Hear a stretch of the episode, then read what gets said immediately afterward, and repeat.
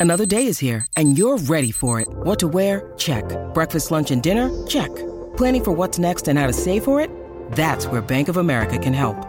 For your financial to-dos, Bank of America has experts ready to help get you closer to your goals. Get started at one of our local financial centers or 24-7 in our mobile banking app. Find a location near you at bankofamerica.com slash talk to us. What would you like the power to do?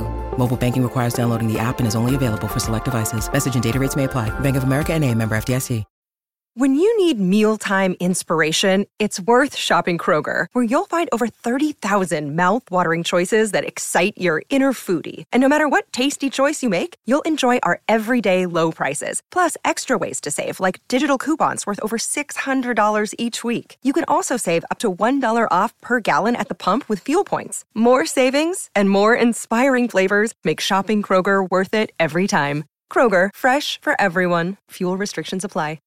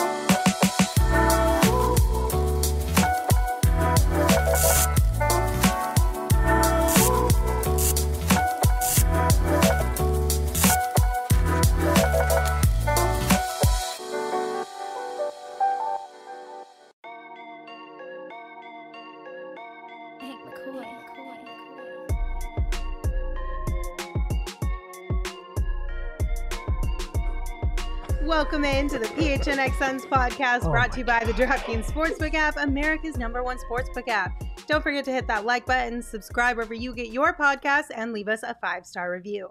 I'm Lindsay Smith here with Saul Bookman, Espo, and Gerald Bourguet. If they only knew what we talked about before it's the show mess. started. Honestly, you guys, I'm so glad our mics are muted. It is Ooh, such a mess. I'm hot just like an oven. For your loving. Happy Monday, you guys. Today's question of the day to start the show is y'all right? Uh, not after well, whatever. not after what we were just talking about. Shane just informed us. Oh Oh, God. God.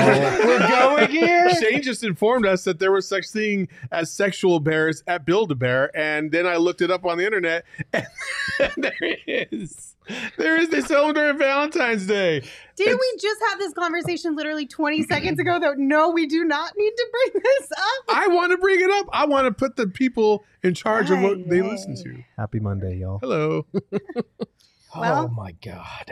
I'm good. I almost died of heat stroke yesterday fixing my dumbass fence, but yeah, I'm here. I thought you were watching the Build a Bear promo video. and Almost died of heat stroke.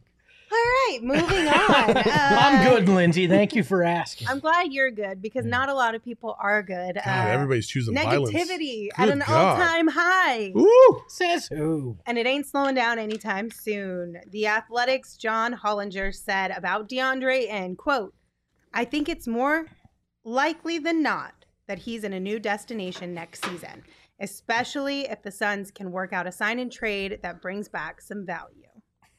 So let me ask you one more time. You all right? Is People this- are dumb. Well, this doesn't seem all that unexpected with everything we're hearing. It's just another voice chiming in saying, I talked to my sources and they're saying something similar to what we've already heard. You know, like, eh, and Hollinger, yes, worked in a, a front office with uh, with Memphis, so he has sources that are beyond some other people, I'm sure. But it doesn't surprise me. Yeah, it's not anything that really bothers me any more than where we've already been at. Like, look, I, I want to clear up some DeAndre Ayton hysteria today because it seems like with every new report, we go through the same cycle, and we should probably get used to it because it's going to happen multiple times before free agency Just starts. Just embrace the hysteria. Just well, don't embrace. Stop choosing Almost violence. got him. you were so you were close. But look, I was going to say good luck with that uh, goal of yours because yeah, no, I know. Saul won't let it happen and neither will half of Sun's Twitter. No, but here's the thing: the Suns are still in the driver's seat if they want to keep DeAndre Ayton. They can offer They can match any offer for him as a restricted free agent, which would be up to four years and 131 mil. They can offer more than any other team, which would be up to five years and 177, or even on a four-year deal worth 136.6 million. Letting him walk for nothing doesn't make sense. And if he leaves, it's coming through a sign and trade. So like they are still in the driver's seat. And if I'm the Suns, I'm okay with reports like this circulating, especially if you do intend to keep him or to match him. Let other teams think that he's available. Let them make a four year offer that's worth less than what you can offer him. That lets you off the hook if you do intend to keep him. Like if I'm James Jones and I want to keep DA, I'm happy with these reports circulating. But doesn't it also hinder your ability in sign and trade talks though? Because now it's tougher to bluff that oh we're gonna we're gonna match him. You're you're you know and they they may be more likely to go. Yeah, I, I don't see that happening. Everything is saying you won't. So here's here's an offer, but it may not be the best offer you can get out of not it. at I- all. why not? I don't not? see that at all. Because you're out there, you're saying, multiple sources are saying they don't want to keep Da. He's likely going to Okay. be elsewhere. Cool. Like, So is he? I'm, are you saying that he that the Suns are going to get offered less? There was Yeah. also simply because they don't want him. there was also reports out there talking about Kyler might not play for the Cardinals again after this season because of what's going on in the offseason. Like who cares? Yeah, but it's, that's it's all it's all rumors. It's all They- bullshit. they want to pay him the money.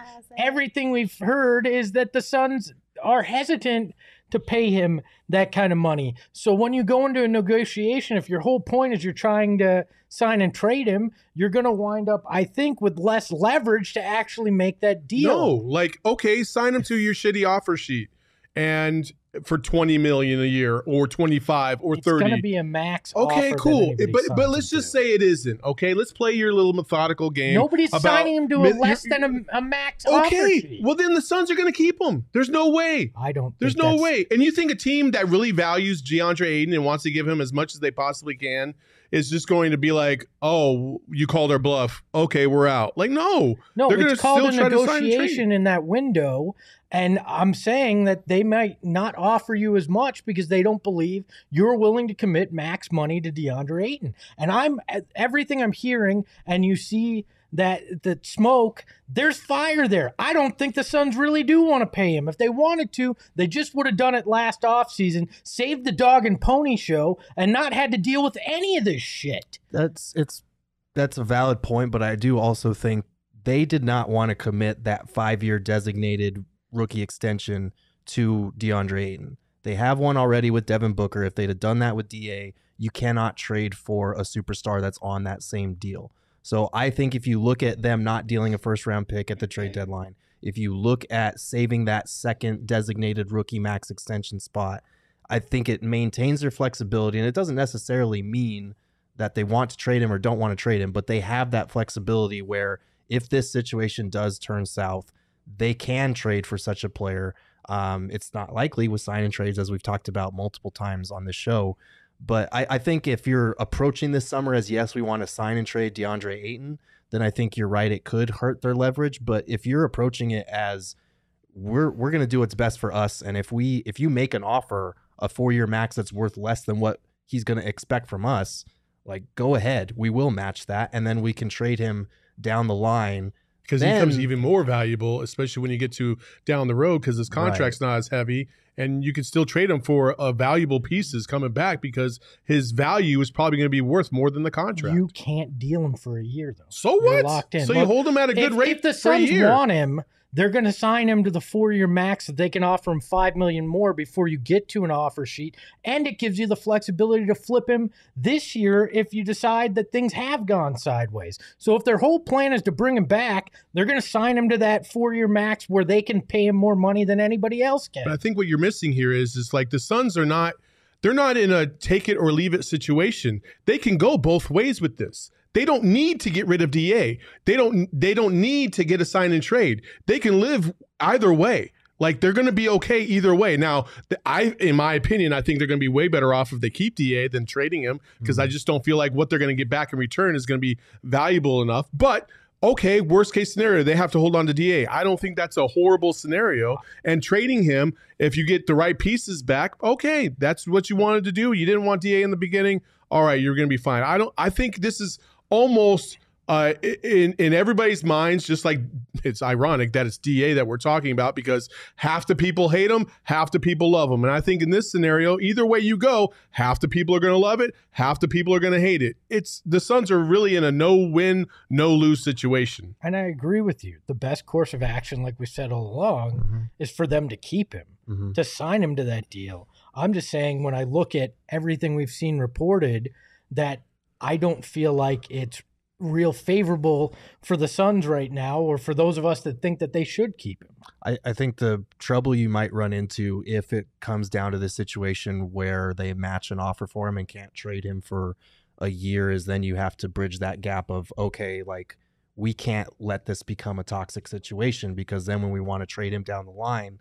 that hurts his trade value if everybody knows this relationship has run its course and we're just biding our time to trade him. If you do sign him and keep him, whether it's matching an offer or just re-signing him outright, you need to mend those bridges, which we've we've talked about multiple times. You need to put aside whatever happened in Game Seven on the sidelines, behind the scenes, all that stuff that we've only been able to speculate about, and overcome that. And I think this group can do that. Um, but I also do want to clear this up because I keep seeing this opinion being touted that the Suns are choosing a 37 year old Chris Paul over Da. These situations are completely independent of each other. Mm-hmm. Like this is not about choosing Chris Paul over DA. This is about not being certain that you want to commit $30 million a year to a guy who to this point has not proven he can be a primary or a secondary option. And we can talk about that later. We're going to do a board game breakdown later in the week about that very situation, but like this is not about Chris Paul and they're not choosing Chris Paul over DA by not offering him a 5-year max. It could be about moving that window up, though, like trying to find somebody Mhm. that fits more with Devin and and less about Chris Paul, just trying to trying to find that guy that may be closer to that prime than than DEA is right if now. If they don't get a to look at it. superstar in return, or not in return, but if they don't get a superstar Mhm. in the offseason and you trade Da, oh, fans are going to be livid about that. well, too. Shit, I just completely think you fucked yourself. And now Chris Paul is almost a useless chip in in your arsenal because you're going to make the playoffs, but you're only going to be maybe a six five seed at best. And and what do you have to show for it? Nothing. It's and a- a, and yeah. a and a big horrible miss on your first overall pick, um, which is something you talked about in one of your Mhm. articles about. You know, that's basically admitting that you you struck out, and I think they know that now. I mean, it's pretty clear and obvious, but um, you, when you draft somebody number one overall, you draft them thinking that they're going to be around for seven, eight to ten years. Um, you give up on them after four. That's just not a. to good- be fair, it was a different guy that drafted him, and I think that comes into play here, depending on what which avenue they choose. But you're right, as a franchise, it's admitting that your team made the wrong choice with the number one pick. Two thirds of the people that helped make that decision are still there, and James Fair. Jones and Robert Sarver. Now it may only be one third eh, eh, by the end of the month, maybe, but Mhm. But right now, two thirds of the people that were in that room that helped make that decision are still there. I think that's scapegoating uh, as well in that case too. Not you, but just in Yeah. general.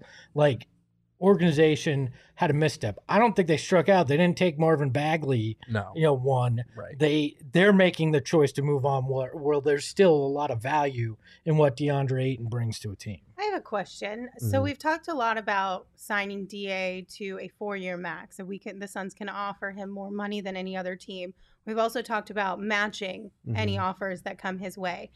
Um, do you think that is it just a matter of if Da is willing to sign um, the offer that the Suns make him? If somebody offers him instead of the Suns matching it, could they just offer him something separate without matching it? And if Da agrees to sign it, does that still work, or does it have to be a match? Once he officially signs that offer sheet, Yeah. then the Suns have two days to decide whether they want to match it. And that's the problem that people don't realize the Suns have a ton of leverage here because free agency talks start July 1st. The moratorium starts, I think, July 6th, or the moratorium ends July 6th.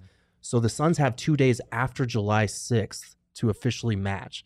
And while that while they don't do that, that keeps keeps the other team's salary cap situation in limbo. It has DeAndre Ayton's new contract figure on their cap sheet, which means they can't make any other moves. So for two days, the Suns could completely tie up another team's salary cap space and basically screw them over from getting other deals done. So then I guess what what is the likelihood that a team would offer Da something Oh, knowing happens. that? Oh, it Oh, I think it's I think it's very But like a lot of teams or like one or two are we talking here? Oh, I well, mean, one or I there's He'll have have cap suitors. space. Yeah. like it's it's the Spurs, uh, Pistons, the Pistons, Pacers. uh, the uh, all the good teams. the uh, Blazers, are have- close. could make the money happen. Like, Yeah. So there'll be teams. I think one or two teams will be will be hot on him, and one will offer him the max at least. But he could say, "Hey, I've got this offer sheet. Do you want to give me that four year with the extra five million? His, him and his agent Bill Duffy could play that off each other before money. he signs the offer sheet. That could happen. Which, in well. my in my opinion, I think that's the better play here for the Suns instead of matching something directly, just offering him the four year max with the extra money that they can put in there. I know they're not going to do the five year, but then it gives them more flexibility Because- this season to move. because I think the Suns are, and and I know Espo is a million percent on board with he's going to get the max from every team that offers, which I'm not completely off, but you are also maybe hedging your bet that maybe somebody won't, and they'll offer him a few million dollars less uh, per per a- annually, and then you can match that at a lower salary. I, Could I you not? You could. I mean, you could definitely. If they, if any team offers DeAndre Ayton less than the max, the Suns would be. That would be beyond toxic to not match and let him walk for nothing. Like I still don't see, even if another team offers a three or a four year max with like trade bonuses and a player option and all these things that de-incentivize the Suns from matching, they would be crazy to just let him walk because with their salary cap situation, you're not going to find a replacement on the free agency market. And this like free agency class isn't good. So they would be screwed if they just let him walk. I don't see them doing that. The question is, Lindsay, like you're saying, whether they offer it outright, have a little bit more flexibility to trade him sooner than having to wait that full year if they match somebody else's offer. I, I just I would be shocked if another team even offered less than the max because the Suns would be stupid not to match it in that case. Manny C in the chat. uh, I'm not going to read the whole thing, but says Ayton plays like a swole Dragan Bender. Oh. Uh, I don't remember Dragan Bender getting double doubles in the NBA, even when he was playing on a shitty roster. And this is from the mayor of freaking Bender Island. So, like, I was his biggest cheerleader, and I even admit he sucked. You know, like Yeah, D- Da is he's both undervalued and overvalued, and it because Saul, you've talked about this how drastically split the fan base is in their opinions on him, and that's what drives me crazy about this whole conversation. Is it's very rarely can we find a happy medium between being realistic of what Da can do and can't do, and what he might be able to do and what he might not be able to do, and, I think you know we we always throw this other stuff in there like oh they're choosing Chris Paul or oh, like Mikal Bridges never gets slandered. Mikal Bridges isn't asking for a max contract. He got signed to a bargain deal. Like it's it's different levels, and I think with Da, your best case is still bringing him back and helping him blossom into a player who can create more of his own offense. Yeah, look, I don't think the front office gives a crap what any of the chatter from any of us or any No. of these No. reports is. They're locked in in what they think about DeAndre Ayton, and and it's a staring match right now. It's gonna. Does somebody blink?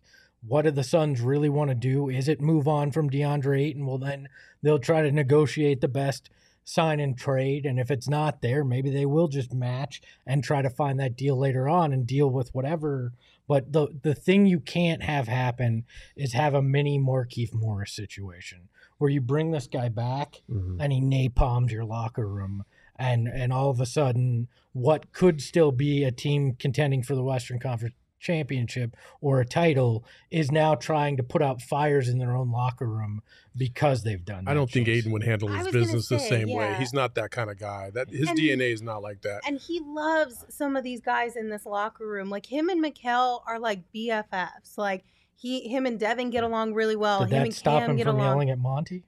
I mean, in the heat So, of the moment, yeah, things like, like, that happen. yeah. How many That's times have we all that's yelled not at each other? that's each not other? a toxic That's individual. Like Markieff Morris, the more I have had Okay. trouble ever since fucking high school. I get that. I'm not going to sit here and listen to that. Like DA's not that kind of a guy. I wasn't saying that he'd be that guy, just that type of situation. And the heat of the it would get moment is the far. entire season. It becomes a pressure cooker in a locker room if A if game somebody's seven not happy. is not the same as the rest of the season. you guys can sit there and say it's not possible, but there were those reports that he was saying he wanted out. It's it's not the possible that he's going to end up like Morai. I will There- say it that. is possible that he becomes the locker room problem if they bring him back with the intent that they don't really want him, they want to move him, and they just matched it because they couldn't get the value they wanted. I disagree, but okay. Goran Dragic was the nicest guy in the fucking world. Mm-hmm. Like one of the coolest human beings you've ever met. Genuinely nice, a good human being, and he napalmed a locker room. So don't tell me DeAndre Ayton is incapable of it. He's incapable of it. I I don't know that I'm going bullshit. as far as he's not. I don't think he's incapable of it, but I just don't see it being that drastic of a No, I think of an I, issue I think if the Suns were to keep him. I think this year. Da can separate his teammates from from the coaches all day long.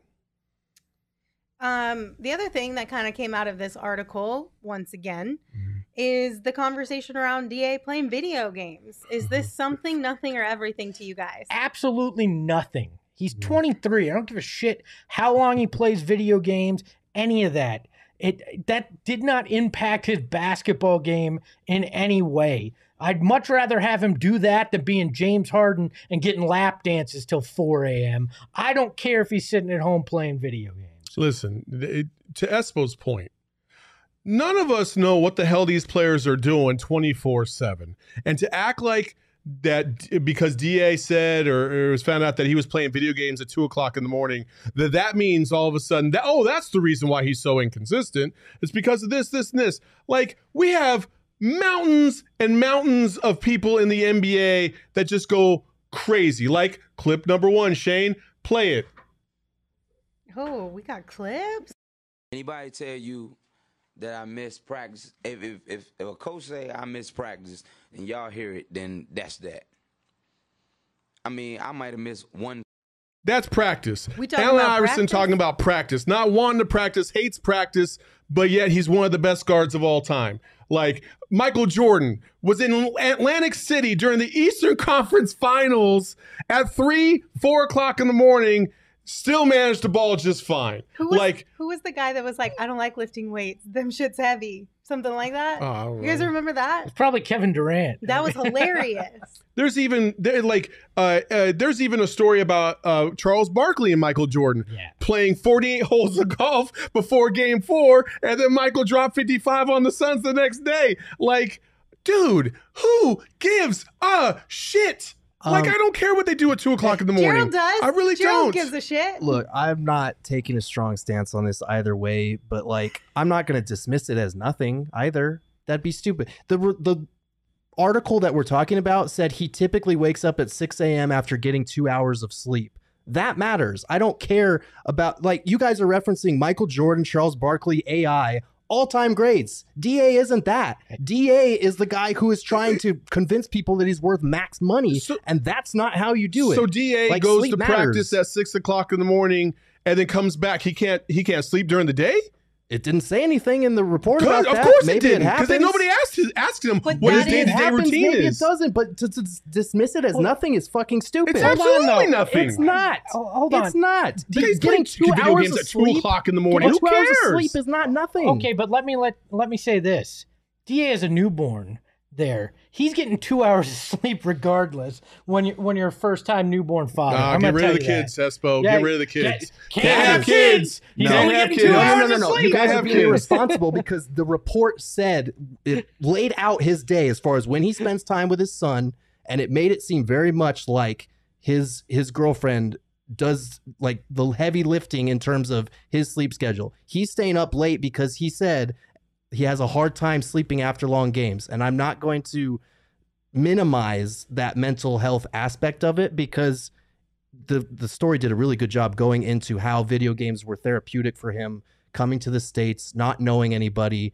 And when he didn't have that ability to play with his community back home he felt depression and anxiety. And so i am not i don't want to completely dismiss you know his relationship with video games as something like oh he's a bum he's just another kid who plays video games till late but i'm not going to say it's not nothing that he's staying up getting two hours of sleep. You need sleep as an NBA player, as a professional athlete, as a human being. Like when you don't get enough sleep, th- there's scientific studies on it. It's akin to being drunk. And I'm not saying the guy is out there being irresponsible playing his NBA career drunk, but like two hours of sleep is not a lot. So I'm not going to say it's I- not nothing. The Again, entire NBA played high on cocaine throughout the 80s. And look how well that fucking went for him. That's it was great. the best. It was the This is the best, best era decade- ever. ever. Hey, listen, I, I, I'm not going to drag him because he plays video games. kidding. Because again, like we're not there, we're not in the house 24 seven to know exactly what his routine is. Maybe he does come home from practice and gets three or four more hours of sleep before he goes to a game, and he mm-hmm. feels fresh and he's ready to go. Mm-hmm. Like I'm not going to sit there and bag on something that I just.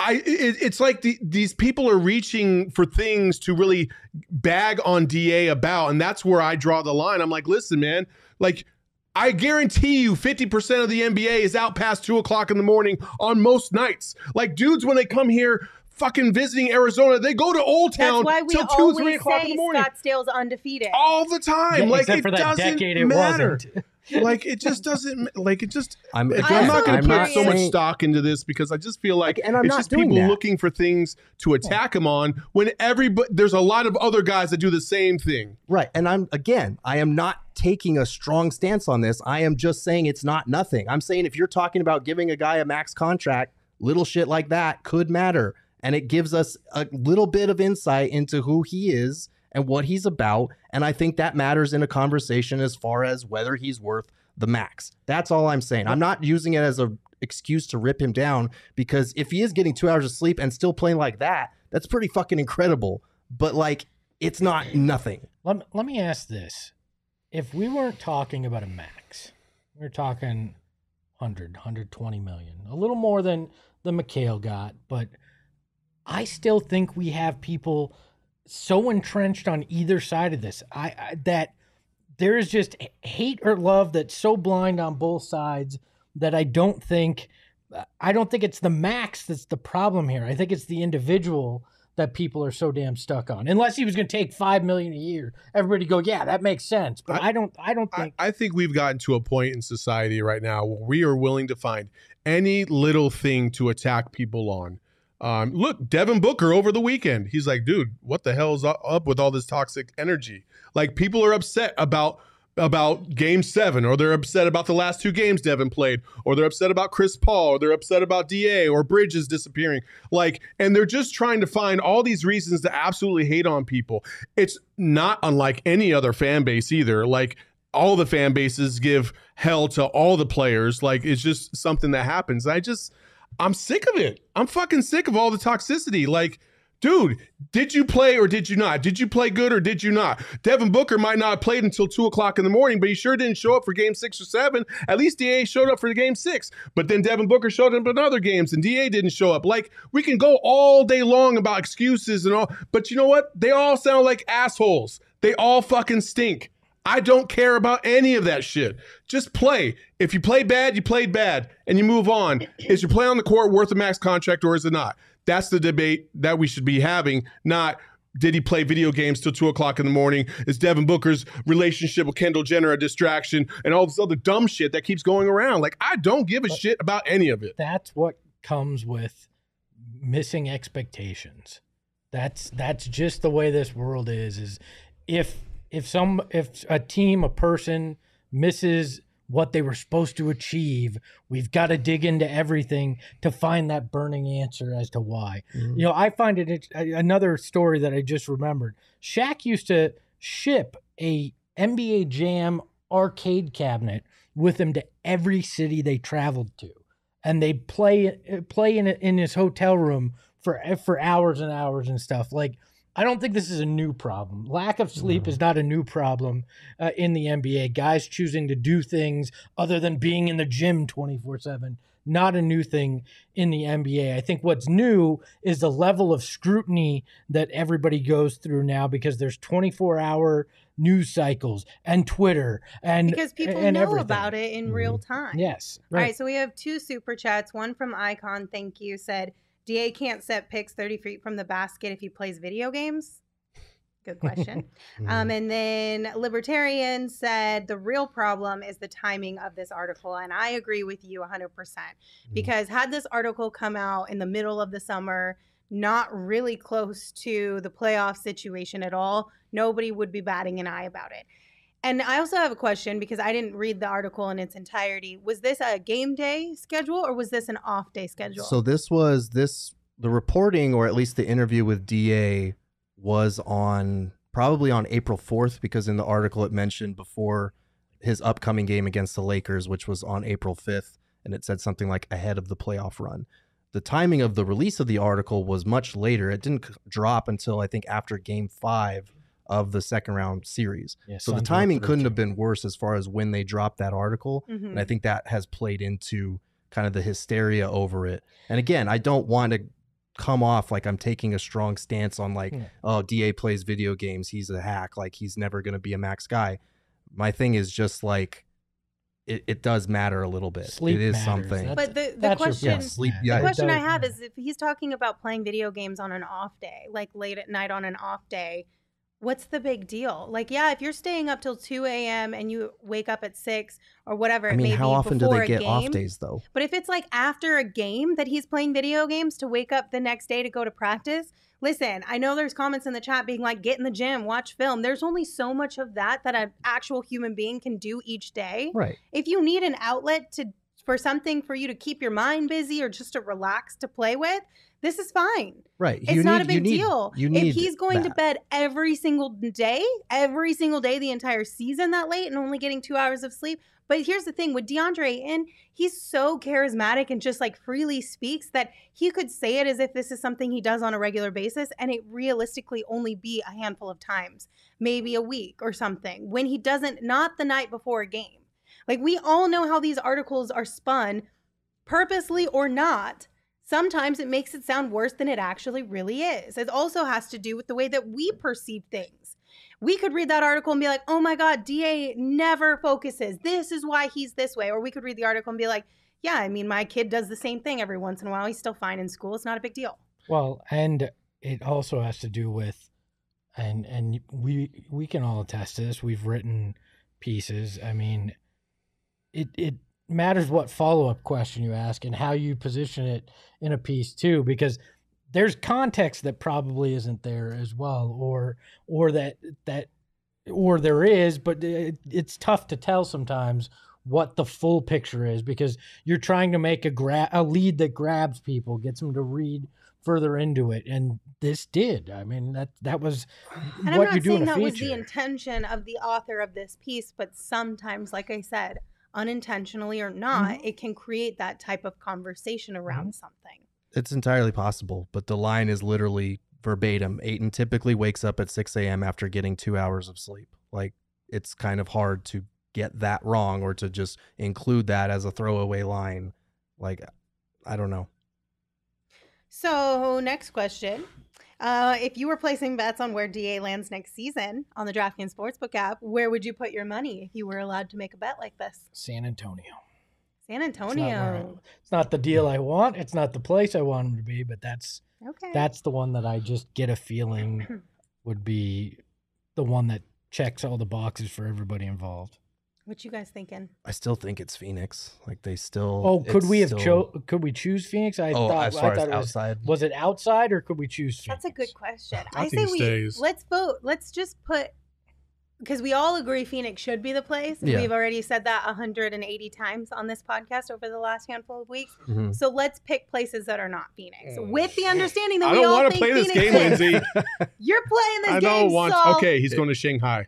Oh, Oh, no, not what, Shanghai. what is he? I friggin' uh, what's his face? Uh, Be- Beasley. No, Beasley just That's signed with them. for Oh, him, did he though. too? Yeah, that's good for him. Yeah, I love exciting for- that. It is. I'm I'm happy for him. Okay, Can we do? Can we make fun of Jimmer? Is that okay? you can you can make fun of both of them as far as I'm Since- concerned. the dude wow. flamed out, but good for him. Um, Gets to take a million dollars from somewhere else. I, I would agree with Espo. I'd say San Antonio would make the most sense, probably, if he's not in Phoenix, which again I think he will be. Detroit. I don't want him to hurt us.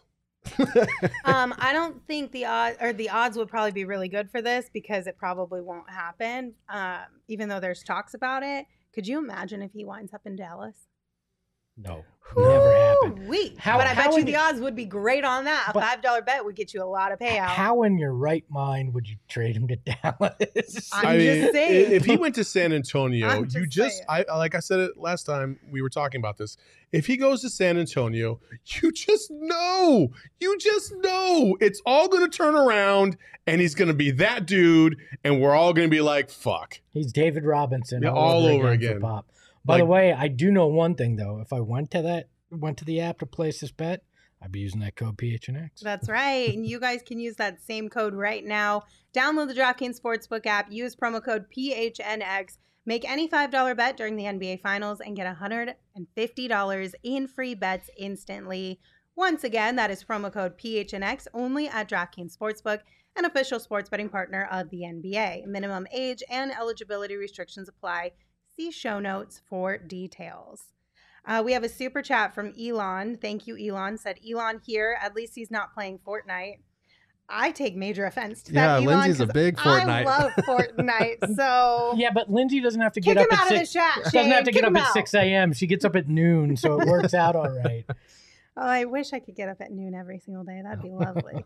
All right, next topic. Mikal Bridges. This also came out this weekend. He opened up about their uh, second round exit at the hands of the Dallas Mavericks on the Old Man and the Three podcast with JJ Redick. We've got a clip for you guys from that show, but if you haven't listened to it, highly recommend. What happened? What happened in the Dallas series? Uh, I don't know.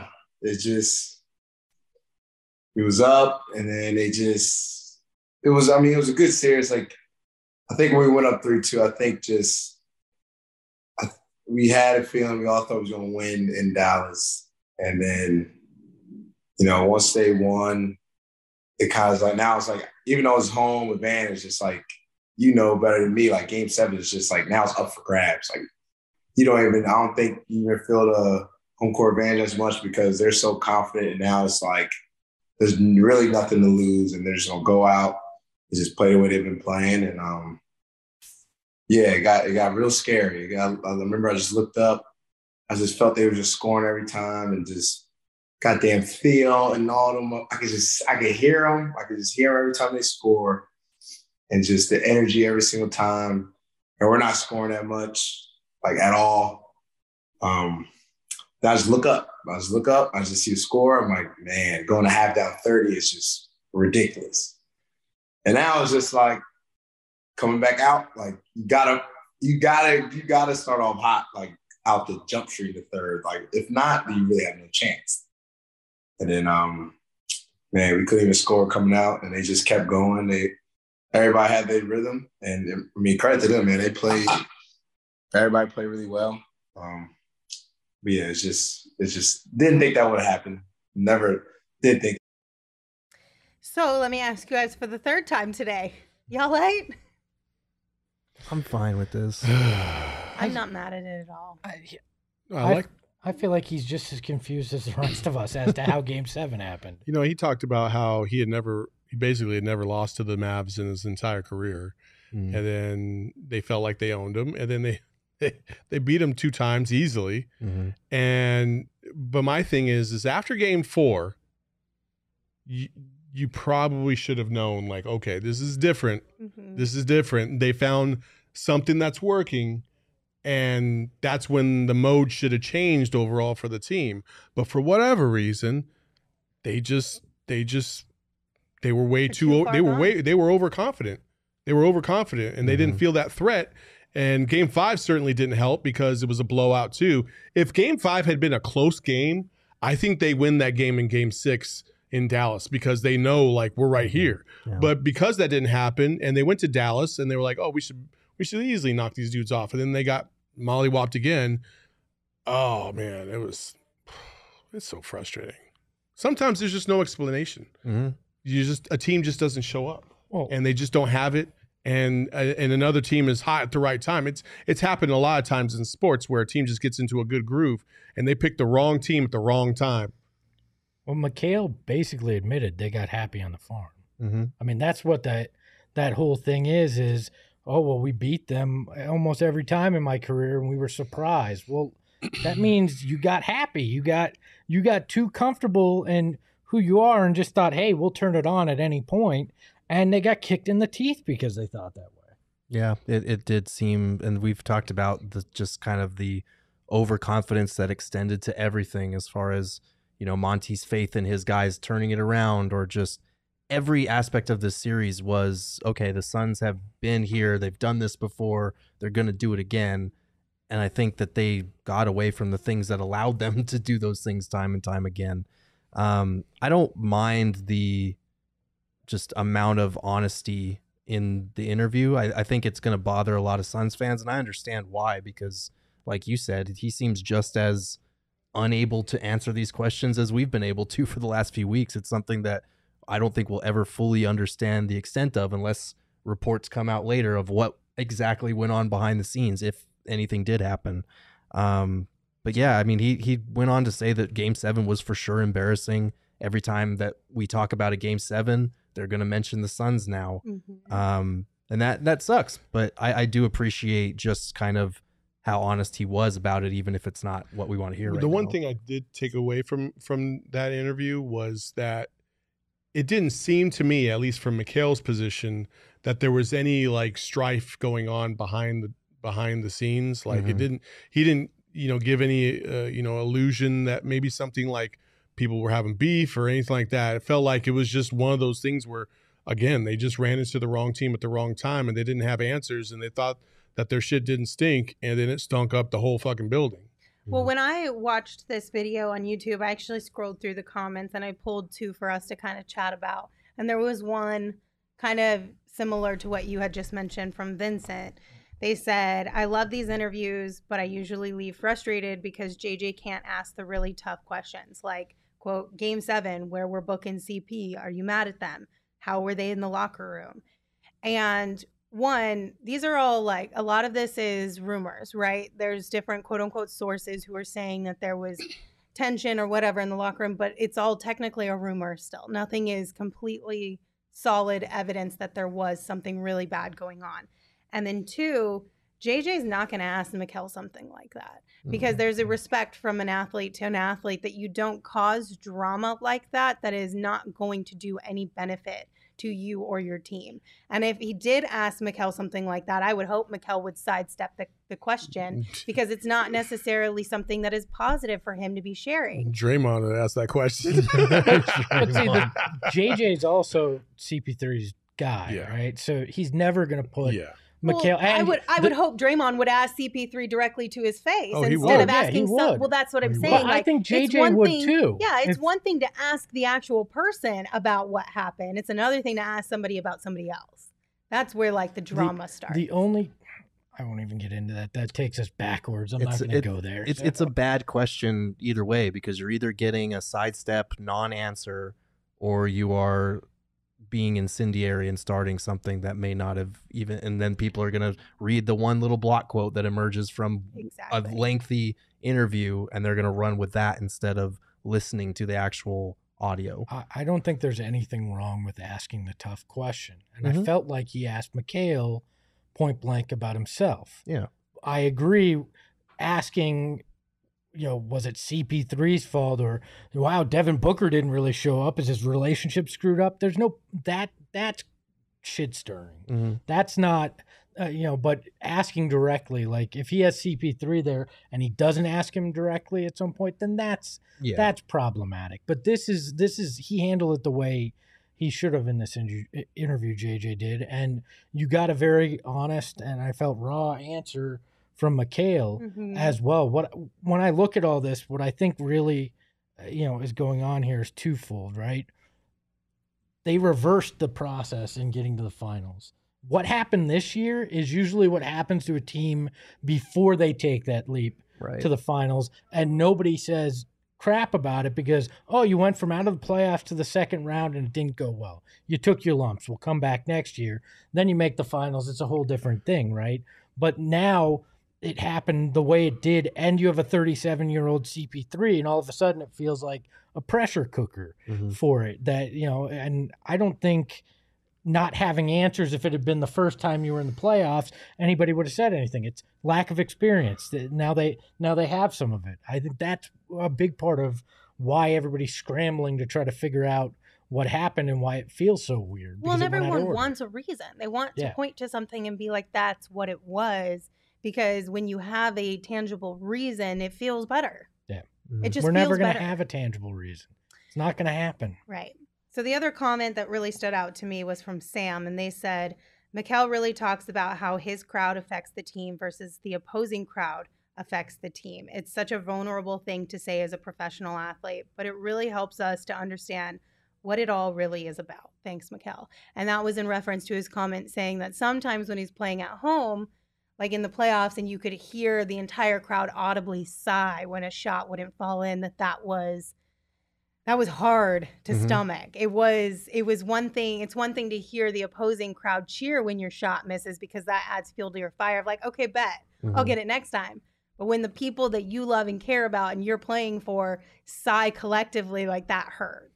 especially in key point points of the game. Mhm. Like I, I don't I don't think the sighs are really as as as as pronounced when it's a maybe it's a, a you know a close game or, or you know you you have a chance right but when when the crowd can feel it slipping away like Mm-hmm. in game 7 Mhm. and they're 10 points down and you take a big shot oh it's Mhm. like we just need that bucket to get us back on track and the and and the players can sense it Mhm. and i think that's when they start to notice it is when they can sense that things might be getting out of hand or slipping away from them themselves that's Right. when they start to notice it so like eh, you know I, I don't know about you guys playing at sporting events or anything like that but never really noticed the crowd at all like until it got really bad then you notice everything Yeah. Hav- having a home crowd for game seven is either a huge advantage if you get off to the right start, or it can be a very worrisome thing because you can feel that tenseness. And I, I, we talked about it right after the show. I had said like after Luka hit his first three shots and the Suns had missed their first however many, you could feel people tensing up. Like the players, the crowd, everybody was like, "Oh man, this could actually happen," instead of them coming out on a 10-0 run or something. And that's not to excuse their performance in any way, shape, or form. You've got to be mentally tougher than that. Um, but I do think it kind of spoke to where their mentality was at at the time. They thought they were going to win game 6 and when they got smacked in the mouth again, anything can happen in a game seven. The Mavs came out free, playing with nothing to lose. The Suns came out tight, everything to lose. 64 win season on the line. All those expectations from making the finals last year. 54 years as a franchise without winning a title. They had all of that and they felt it and they played like it. And it, there was, I was watching the game back the other day and like, you there's, masochist I know. There's a point where they're down 15-7 I think Landry Shamet hits a 3 and it felt like a collective sigh of relief but it still felt like we are drowning here. And they were only down 5 in the first quarter and then it just ballooned from there, but it everything in those first 6 to 8 minutes felt like the end of the world. I don't think, and I don't think Suns fans should take offense to what he said. I don't think it was meant but to I be think an what there- there are some- either. I I think think, some- it was just insight I think into some the like again, Right. we were talking about people always looking for something. Like I think there are some people out there like, oh, really? He's going to blame the crowd? right. like no, No. he's a human being, and he noticed these things in that game because he's a human. Like Mhm. he he felt the emotion, he felt the crowd, he wanted it as bad as the crowd did, Mhm. and you could feel that in the in the, in the in the energy in the building, much the same as last year when things were really going well, and how the players picked up off the energy and they took it to another level. You know, like the freaking Torrey Craig dunk, and how Mhm. the Suns just took off from there. Like it goes both ways, and so like I I, I like I appreciate Mikal saying what he said, and that honesty and that vulnerability is actually Mhm. very impressive. We've And- said this before in the show, but we want these guys to be vulnerable, to be honest, to be open. And then when they are, in a lot of cases, it bites them in the ass because you get this other side of the crowd. They're like, oh, he's blaming us. No, no, he's not blaming you. And what I actually, I was surprised he didn't say it. What I actually think was probably tougher for those guys was as quiet as it got when the Oh, sighs yeah. stopped, Mhm. when the boos Oh, stopped, and you basically got silence from your own crowd. Like that's got to be the toughest, toughest because apathy is the last thing you want. Like hate isn't isn't what you should worry about. It's apathy when nobody cares about you at that point. That's when things are problematic. What- what- I don't know if your parents ever told you this, but they're like, hey, you don't have to worry about uh, when I'm yelling at you. It's when I stop yelling at you. Yeah, that You should be worried because that means, yeah, I'm done with you, son. Yikes. Not a big fan of that one. Um, I have something really important to tell you guys about, and this is Athletic Greens. Oh, I thought all of a sudden we had some breaking news. Breaking news. This is breaking news because this is a no-brainer product that you should incorporate into your everyday life. Yeah. Espo can vouch for that. If DA were doing this after two hours of sleep, he'd have some energy. It'd be no actually- big deal. It would literally be nothing. It'd be like, hey, I stayed up until 6 a.m. and got up at 6 a.m. But you know But what? how do you know Athletic he Greens didn't? on my I don't side. know. Because you know what? Athletic Greens, it supports better sleep quality and recovery. So boom. So two There hours is equal to eight. We're good. Look at that. Exactly. Look at, you just, just pop that pouch. You're good to go. Don't worry about It it. also has over Pop that pouch. 7,000 five-star reviews. Pop the pouch. And the best part, pop that pouch. that travel pouch, you go Pop, pop, pour it pop in that your pouch. thing, drink the that best up. part is it costs you less than $3 a day and you're investing in your health. DA doesn't have to worry about that. Three dollars a day is nothing to a guy that's about to get a But max from, of the- us, from San Antonio. That's something for mm. sure. And to make it easy, our friends at Athletic Greens is going to give you a free one year supply of immune supporting vitamin D and five free travel packs with your first purchase. pop that pack. Pop that pack. All you have to said do pop that pouch. pop that pouch. Pop that pack. Whatever it Same takes. Get that athletic greens in you. all you have to do is visit athleticgreens.com slash suns again that's athleticgreens.com slash suns to take ownership over your health and pick up the ultimate daily nutritional insurance and take advantage of that offer too because you're going to get the freebies with that one so Yes, you are. definitely check it out athleticgreens.com we have another super chat from logan they asked would you guys take jalen brunson a decent point guard For what? i don't know that was just For, the only question for DA? No. As a backup point guard to, to Chris Paul? Yeah, of course. Not as a Not sign for- and trade for DeAndre Ayton. No. But thanks. well there you go that gerald how do you feel I mean, it'd have had to be a double sign and trade. I don't even want to do the math right now. That's too much math right now. we I need love to see a double sign and trade. Jalen Brunson would be that'd be really hard. That um Jalen Brunson would be great, but yeah, as a as a return for a DA sign and trade, the math is tough there, and they're gonna re-sign him, or the Knicks are gonna sign him because they hired his who's it, his dad. dad. Yeah, his Jalen dad. Brunson's going to the Knicks. Yeah. So Sadat, you might want to cry. I, I think a good podcast name is the double sign and Trade. The double sign and trade. Sheesh. That seems like there's a lot of math in that podcast. I don't know about that one. All right, guys, we have one screenshot today presented by Arizona Department of Health Services. And as a reminder, we want you all to stay safe and healthy. COVID 19 vaccines are free for everyone five and older. Those 12 and older are also now eligible for a booster. Visit azhealth.gov slash find vaccine for a location near you. So this is a tweet from Barry M. Bloom, and he tweeted out a few days ago, quote, NBA Commissioner Adam Silver, in a sidebar conversation after his press conference, said the Suns' investigation involving owner Robert Sarver is highly complex, quote, but should be resolved shortly, end quote. And then I also got a text this morning from a friend of mine who said, hey, Bill Simmons on his podcast today mentioned that this investigation should be wrapped up in the next few weeks. So Why do you do What- this? When what you, also- when you read your? I just talk with my hands. Ah, What? So we will open tell it up. what he's Hold- won. Hold on a second. What else happens in about two weeks? The end of the finals. Who would have guessed that information about a, an investigation into an owner would come after the completion of the season? It's unbelievable. Amazing. I'm not even gonna I'm do gonna it. 'cause start she's poking gonna- fun at you. Just wait. There's there's no vaccine against stupid comments, and that it sounds like we're about to find out how much trouble Robert Sarver's comments are going to get him in and the organization in. We're going to find out soon, and this could dramatically change everything about the off season depending on how it plays out. Either way, uh, Go ahead, Gerald. I don't. I'm fascinated by this. I'm excited to finally get some closure on this, and hopefully, it's closure that uh, that we all kind of need in this situation.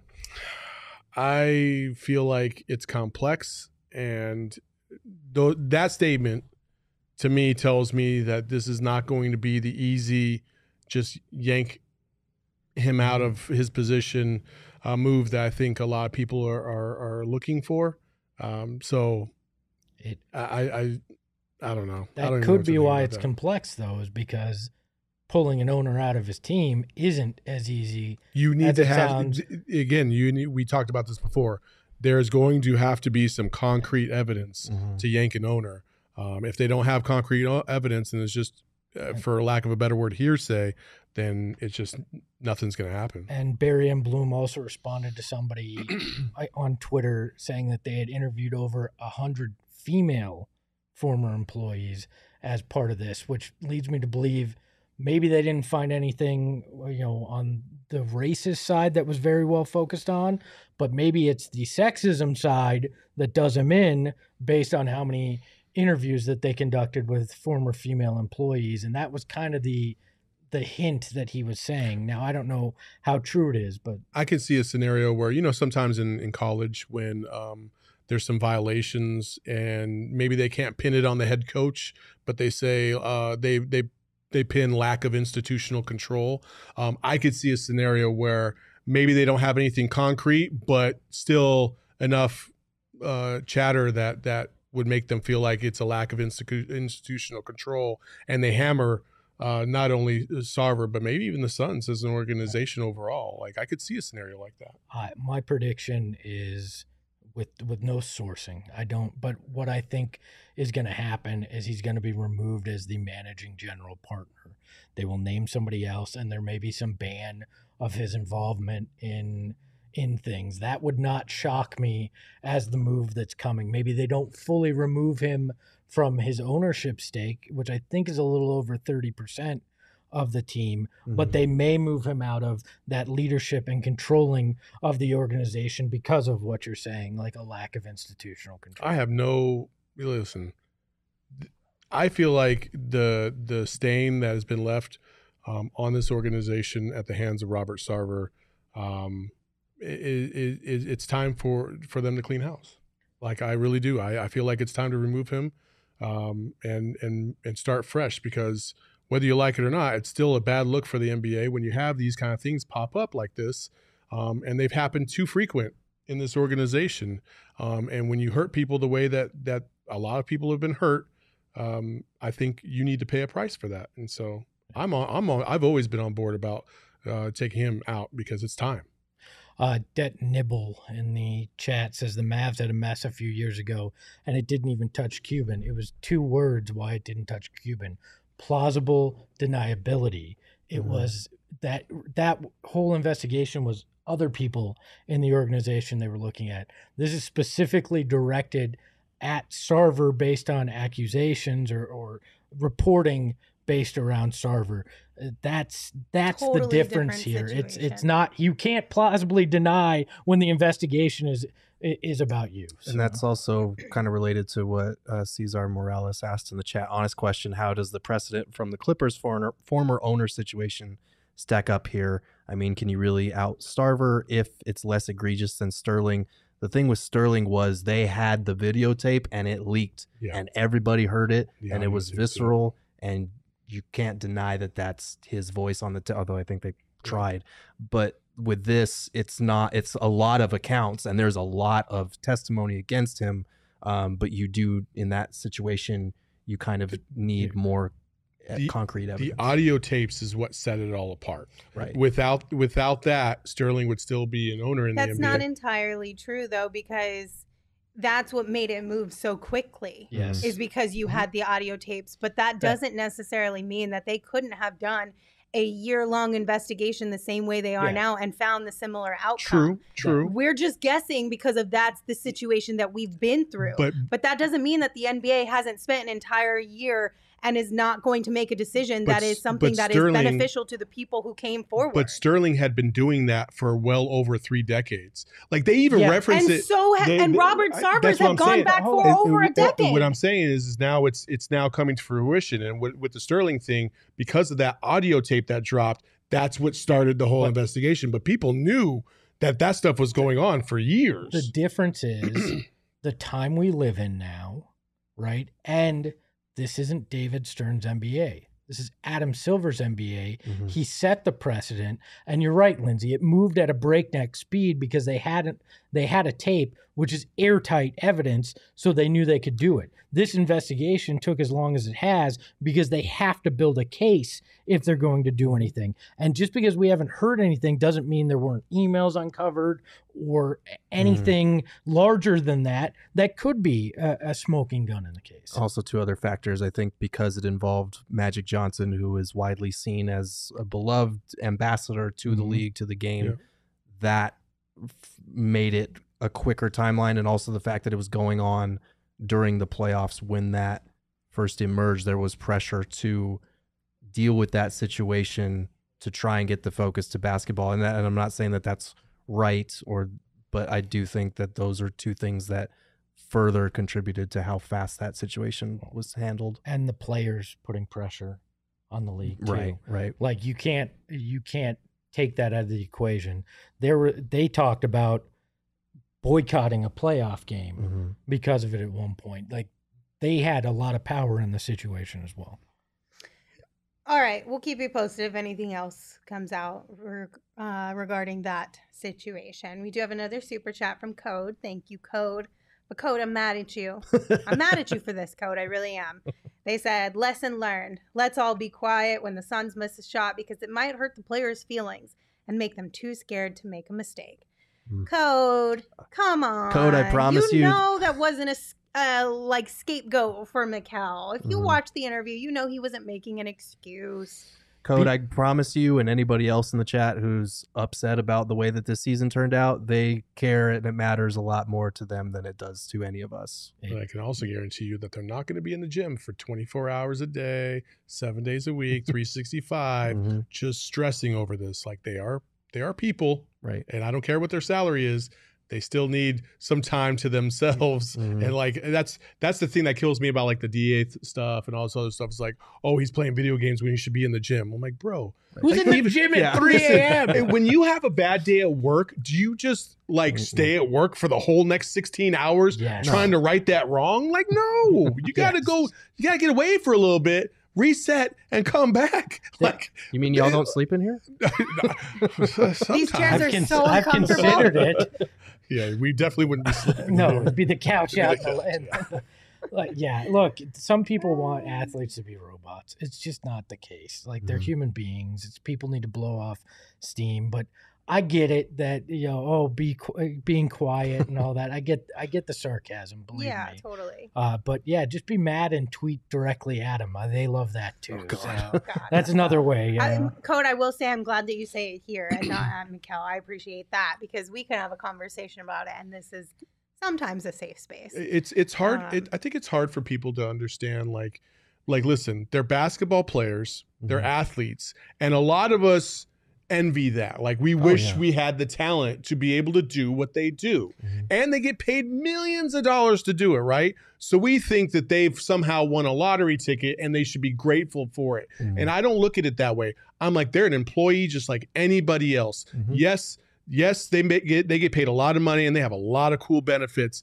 and it's probably dope as fuck to be them right now Mhm. but at the same time that doesn't distract that that doesn't take away from the real life scenarios that they go through on a day-to-day basis they work hard they put in their 8 to 10 to 12 hours a day of work and they move about their life and there's a lot more pressure on them because listen there's there's not 18,000 people sitting on the outside of this door watching us do our, our post game show and booing every time we screw up No. or cheering every time we make uh, make something great. Like there's, There's not. twenty thousand. But there's but there's that's what they have and they're under the public eye so much so that I would almost even wager to say that they deserve more time away from that from that space than than us because they have to deal with it so much. The hate they get, Mhm. the the vitriol that they receive. It's just it's on a whole nother level. And until you're in those shoes, you have no idea. Right. It's the mental strain, it's the emotional strain, and it's the physical strain absolutely. too. Like if we go on a vacation for the summer and come back, nobody's gonna be pointing at me like, "Wow, Gerald, you got I fat am. over the summer.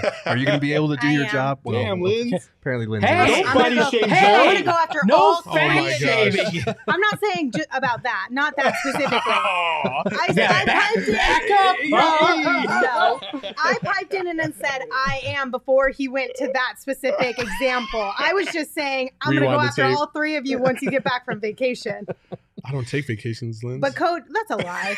Code did say he followed up and said, "I saw Mikal post a pic of him playing with his dogs, and it frustrated me. Frustrated me. So maybe you guys are right. It's okay. You're just still in the anger part of the Mhm. stages of grief, and that's okay. You'll eventually move on to whatever the next one is, and things will become a little bit easier. Damn it, It's- it's Mikal should neglect his dogs and be in the gym.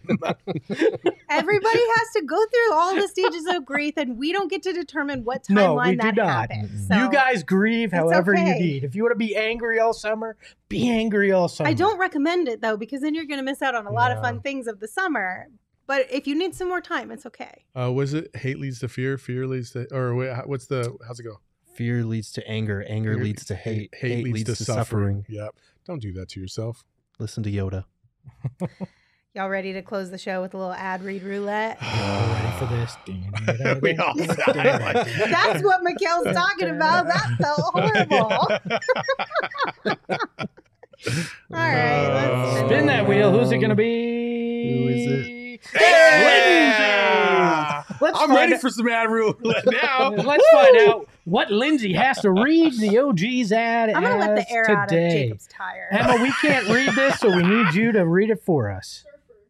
Surfer, dude. Yeah, dude, hang 10. Let's go, bro. Cowabunga. Bruh. Bros. Bros. Bra. I found about Bros. What? You know what I heard about the other day? What? Bruh, there's this brand. Bruh, it's called Ogeez. Let me just tell you, my guy, they're so epic. It's like when you catch a nar nar wave, bruh, and you ride it all the way through. Nar, nar. Ogeez is legit, bruh. What? Why is Desmo breathing like this? In the What? mic? He's like, uh, uh. I feel so dumb right now. Hey, what the hell is going on? server ain't dumb. You gotta talk. huh? Oh, my heart is racing. This is such an awkward one. Bruh, Can I Let me take one just and wax tell my board?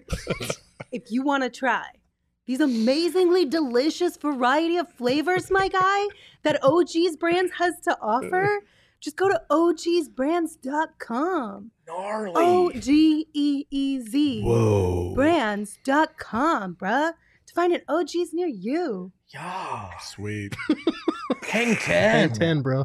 10 milligrams, that is. That was terrible. That was a sweet ad read, bro. Oh my goodness. Is that? I don't think surfers actually sound like that in real life. I think that's like a sitcom, like Yeah, that- TV. It's very, fine. very aggressive. Um, That's so who I no keep shade thinking to of. surfers. Uh, That's who I keep thinking of Javier Ayala in the chat, like the turtle in Finding Nemo. And we were like, "Whoa!" And Yeah, then we that was like, my "Whoa." stoner And then we were like, "Whoa!" Oh, I wish I would have thought about that. That's a cool one. That's a good one. All right. Yeah. Well, thank you guys for tuning in. We appreciate you. Good luck with your stages of grief as they continue along in the process. Uh, we'll see you guys later this week. We'll have a show for you tomorrow. Until then, you can follow me on Twitter at Lindsay Smith AZ. You can follow Saul at Saul underscore Bookman. You can follow Gerald at Gerald Bourguet. And of course, you can follow Espo at Espo. Espo, take us home. Whoa, dude. Ahoy, hoy. Hey yo, my lifestyle is retro. Tell the Phoenix Metro. Megas in control and he ain't never gonna let go. PHNX though, Lindsey Gerald Espo. Saw past the ball, we had to turn up the tempo. Got to understand me, I'll always rep the family. Rally in the valley like Dan G, no plan B.